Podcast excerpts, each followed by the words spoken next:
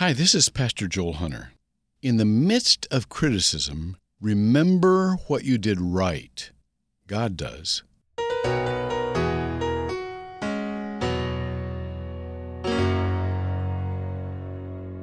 Coach Benner was always dwelling on what his players could do better. The day after the big game in which Walt had run a hundred yard touchdown, Coach said, Walt, you carried the ball too closely and in the wrong hand, and you ran to the inside when you should have run outside, and you ran ahead of some of your blockers. Walt just smiled and said, Well, how was it for distance, Coach?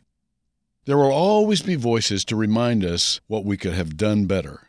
But remember, as it says in 1 Corinthians 13, verse 5, love keeps no record of wrongs.